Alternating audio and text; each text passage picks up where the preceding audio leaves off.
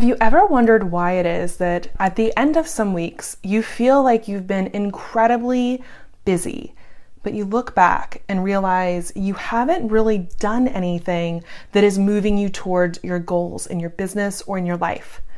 Hi, I'm Rachel Cook, creator of the Fired Up and Focused Challenge, and I want to share this little demonstration with you to help you understand how you can better prioritize how you approach your week. So, we're going to pretend that this jar is your week. It's an empty calendar, 168 hours you have at your disposal to prioritize your time. Well, what most people do when they start approaching their work week is they roll in on Monday morning, you know, at the office, at their home office, and they start with the small stuff. They start with the things that are just distractions and that are holding them back in their life and in their business. So this could be scrolling through their Facebook timeline. This is pinning on Pinterest, it's checking out everybody's Instagram feeds, it's playing games on your phone. Um, when you finish work for the day, this is watching TV. They say that people watch up to three hours a day of television. So, this is just the mindless stuff, the stuff that starts to take up our week without us really thinking about it. And ultimately, this is the stuff that we really underestimate how much time it takes from our available 168 hours. So, when we start by putting in the meaningless, mindless stuff first, then we're automatically getting rid of a ton of our available time to work towards our goals. Well, what most people do next, after they've been playing on their phones and watching TV, is they start to think about what they should be doing. And we're going to represent all the should be doings with these little pebbles. So, should be doings are things like answering emails and being in your inbox. Um, for a lot of entrepreneurs, it could be returning phone calls, returning all those emails to maybe potential clients, which you would think is really helpful, but I personally believe your inbox is someone else's to do list. It could also be things that you feel like you should be doing, like worrying about housework, worrying about your laundry, going grocery shopping, all those things you should be worrying about that starts taking up a lot of your time and your energy. Um, but again, it's busy work. At the end of the day, it's not moving you towards your dreams, towards your goals for your life and your business. So, what tends to happen is if we're focused in this way, we get to the end of the week and we look back and we think about, okay, did I make meaningful progress towards my goals? Did I have time to go on a date night with my husband? That was a big goal. Did I have time to um, go out with my kids and spend time with my friends, family, my loved ones? That was a big goal. Oops, I'm starting to run out of space here. Did I have time to work on that book that's on my list for this year? um, I can't quite fit these in anymore. Did I have time to launch or create that new product or service that would help me grow my business and reach and serve more people?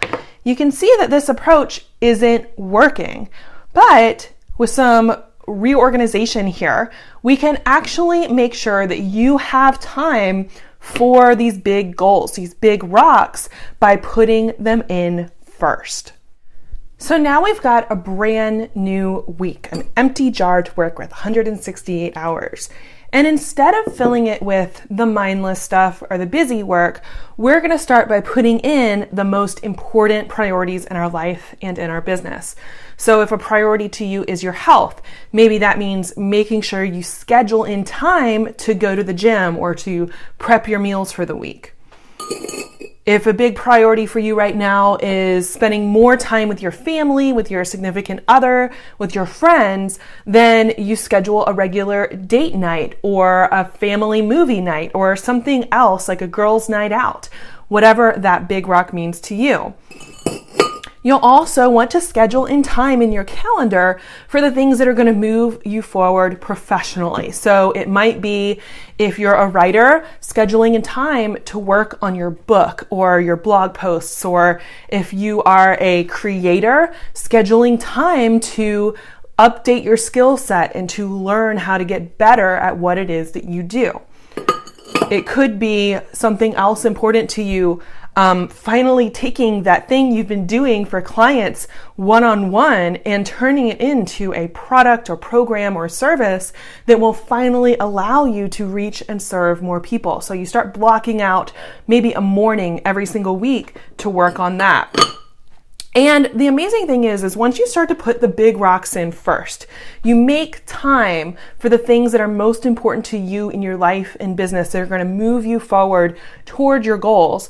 You'll find that there's still room for you to do the other stuff. So we will still be able to do all the emails. We'll still be able to return phone calls and to, you know, pick up the house and run your personal errands see here. But there's some extra time under here that we can use for all that fun busy work. We can kind of reorganize and make sure that we have time to take the kids to ballet or to soccer.